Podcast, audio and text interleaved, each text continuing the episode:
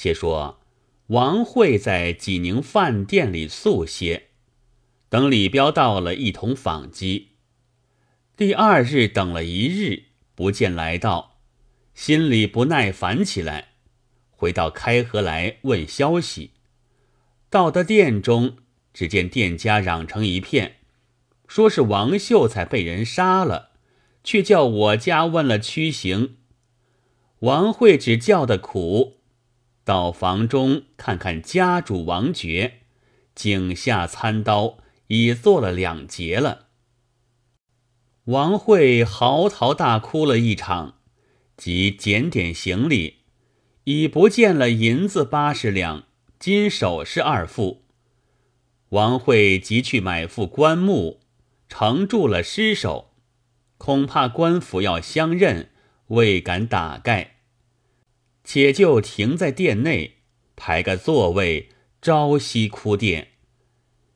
已知张善在狱，李彪保后，他道：“这件事一来未有原告，二来不曾报的失赃，三来。”未知的是张善谋杀，下面官府未必有力量归结报的冤仇，须得上司告去才得明白。闻知察院许公善能断无头事，恰好巡案到来，遂写下一张状子，赴察院按下投告。那个察院，就是河南灵宝。有名的许尚书乡义公，其实在山东巡案，见是人命重情，批与周中审解。周中召了元昭，只坐在张善身上，其赃银后追。张善当官怕打，虽然一口应承，见了王惠，私下对他着实叫屈。且诉说那晚门响撞见李彪的光景，连王慧心里也不能无疑，只是不好指定了哪一个。一同借到茶院来，许公看了招词，叫其两下一问，多照前日说了一番说话。许公道：“既然张善还攀着李彪。”如何周礼一口招了？张善道：“小人受刑不过，只得屈招。其实小人是屋主，些小失托，还要累及小人追寻，怎敢公然杀死了人，藏了赃物？小人待躲到哪里去？那日开门时，小人赶起来，只见李彪撞进来，怎道不是李彪，却栽在小人身上？”李彪道：“小人是个官差，周礼打发小人随着王秀才鸡贼的。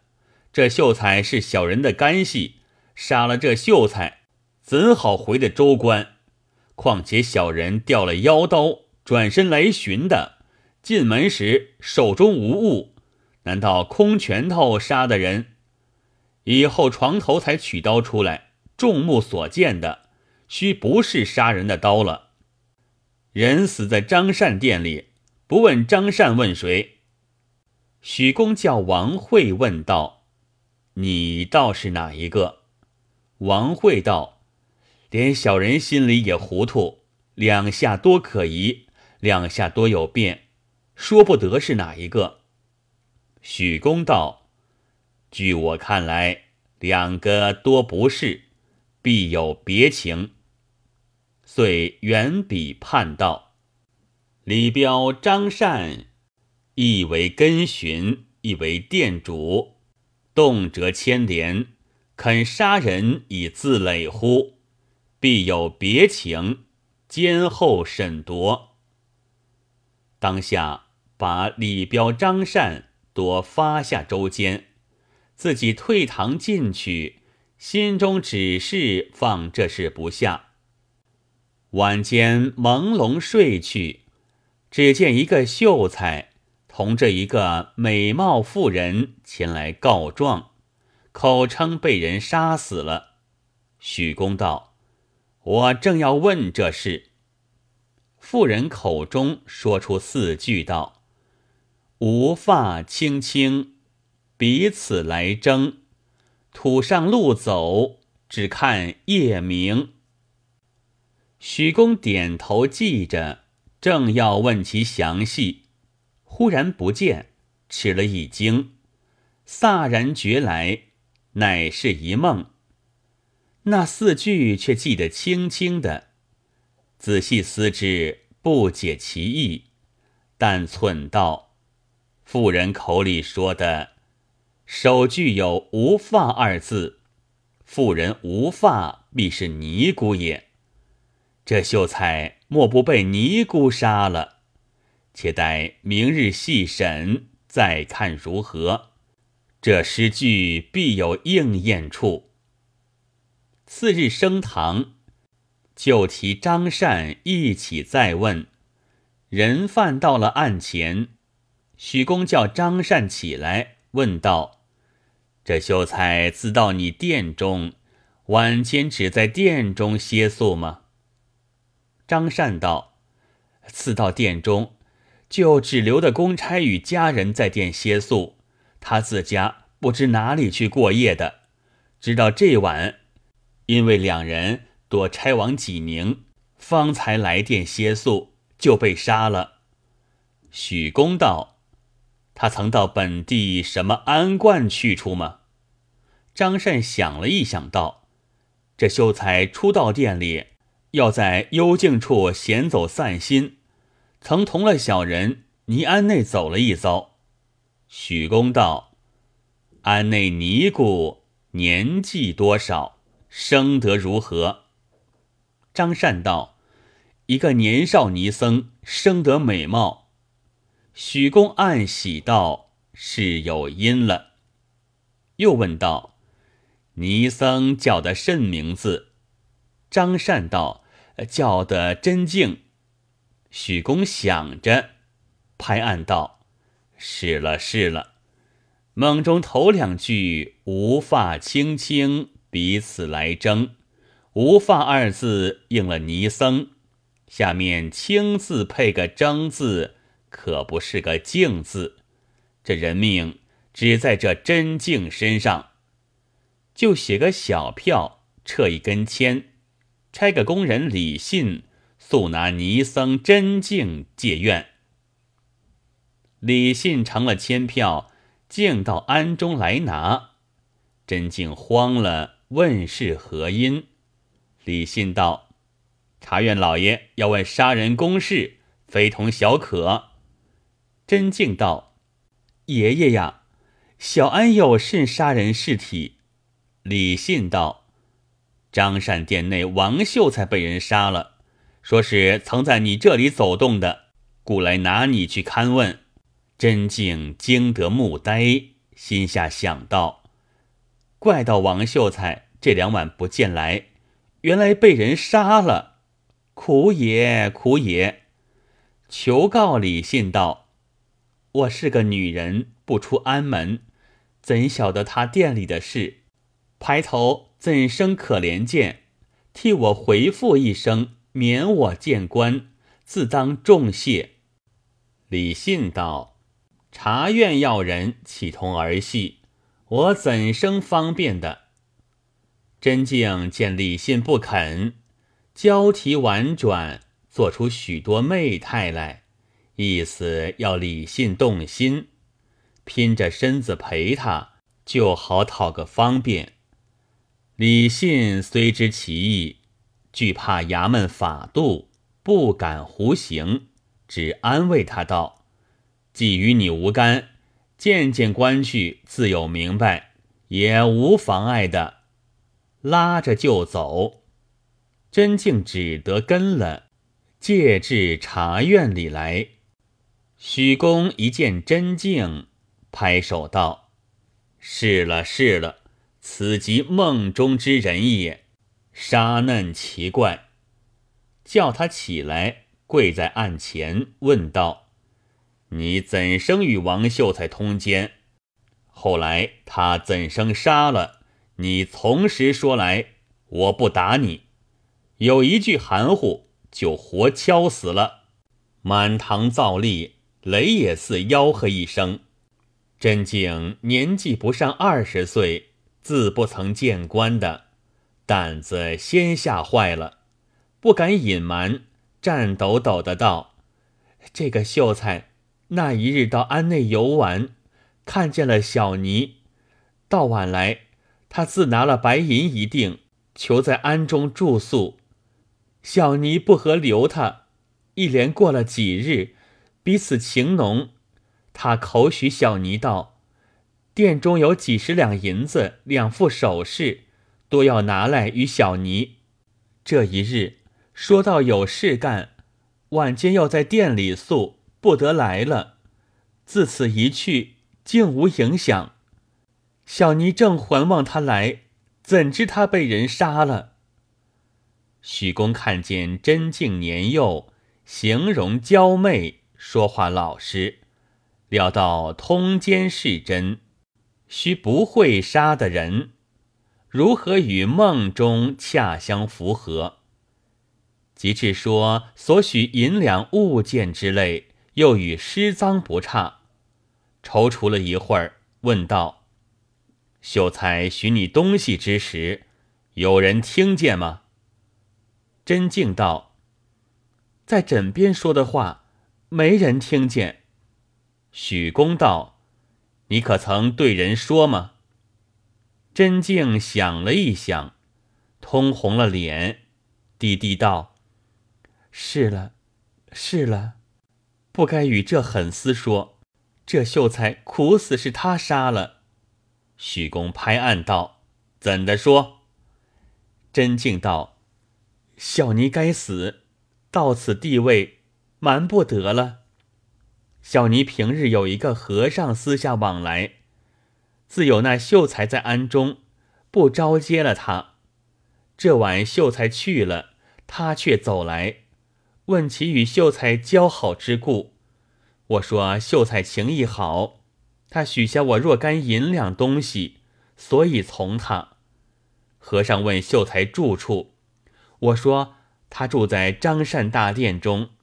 和尚就忙忙的起身去了，这几时也不见来，想必这和尚走去，就把那秀才来杀了。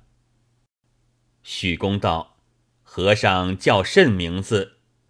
真敬道：“叫名无尘。”许公听说这和尚之名，跌足道：“是了是了，土上路走，不是陈字吗？”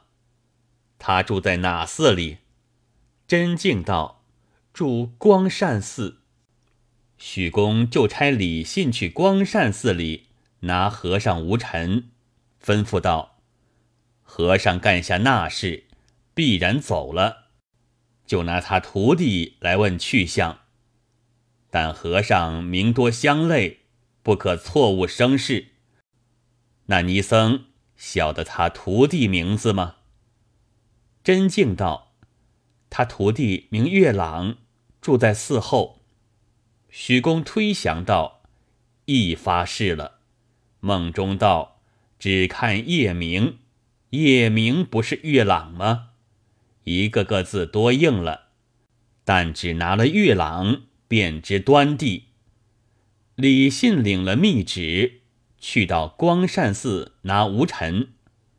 果然，徒弟回道。师傅几日前不知哪里去了。李信问得这徒弟就是月朗，一锁套了，押到宫廷。许公问吴臣去向，月朗一口应承道：“他只在亲眷人家，不要惊张，至他走了，小的便与公差去挨出来。”许公就差李信。押了月朗出去访寻，月朗对李信道：“他结拜往来的亲眷甚多，知道在哪一家。若晓得是公差访他，必然惊走；不若你扮作道人，随我沿门化饭，放得涤当，就便动手。”李信道：“说的是。”当下扮作了道人，跟着月朗。走了几日，不见踪迹。来到一村中人家，李信与月朗进去化斋，正见一个和尚在里头吃酒。玉朗轻轻对李信道：“这和尚正是师傅吴尘。”李信悄悄去叫了地方，把牌票与他看了，一同闯入去。李信一把拿住吴尘道：“你杀人事发了，巡按老爷要你。”吴尘说着心病，慌了手脚，看见李信是个道庄，叫道。斋公，我与你并无冤仇，何故守我？李信扑的一掌打过去，道：“我把你这瞎眼的贼秃！我是斋公吗？”掀起衣服，拔出腰牌来道：“你睁着驴眼认认看。”吴尘晓得是公差，欲待要走，却有一伙地方在那里，料走不脱，软软的跟了出来。看见了月朗，骂道：“贼弟子，是你领他到这里的？”月朗道：“官府押我出来，我自身也难保。你做了事，需自家当去，我替了你不成？”李信一同地方押了吴尘，嗣后许公升堂，借进茶院来。许公问他。为何杀了王秀才？吴臣初时抵赖，只推不知，用起刑法来，又叫尼姑真静与他对峙。真静心里也恨他，便道：“王秀才所许东西，只是对你说的，并不曾与别个讲。你那时狠狠出门，当夜就杀了，还推的哪里？”李信又禀他在路上与徒弟月朗互相埋怨的说话。徐公叫起月朗来，也要加他。月朗道：“爷爷不要加的，如今首饰银两还藏在寺中箱里，只问师傅便是。”吴臣见满盘托出，晓得枉熬刑法，不记事了。遂把真情说出来道：“为时一来记他站住尼姑，致得尼姑心变了；二来贪他这些财物，当夜到店里去杀了这秀才，取了银两首饰事实，画了供状，押去取了八十两元银，首饰二封，封在曹州库中，等待吉主。”吴臣问成死罪，尼姑逐出安舍，赎了罪，当官卖为民妇。张善、李彪与和尚月朗俱共鸣无罪，释放宁家。这件事方得明白。若非许公神明，岂不枉杀了人？正是两直命途乖。相遭各致猜，岂知杀人者源自色中来。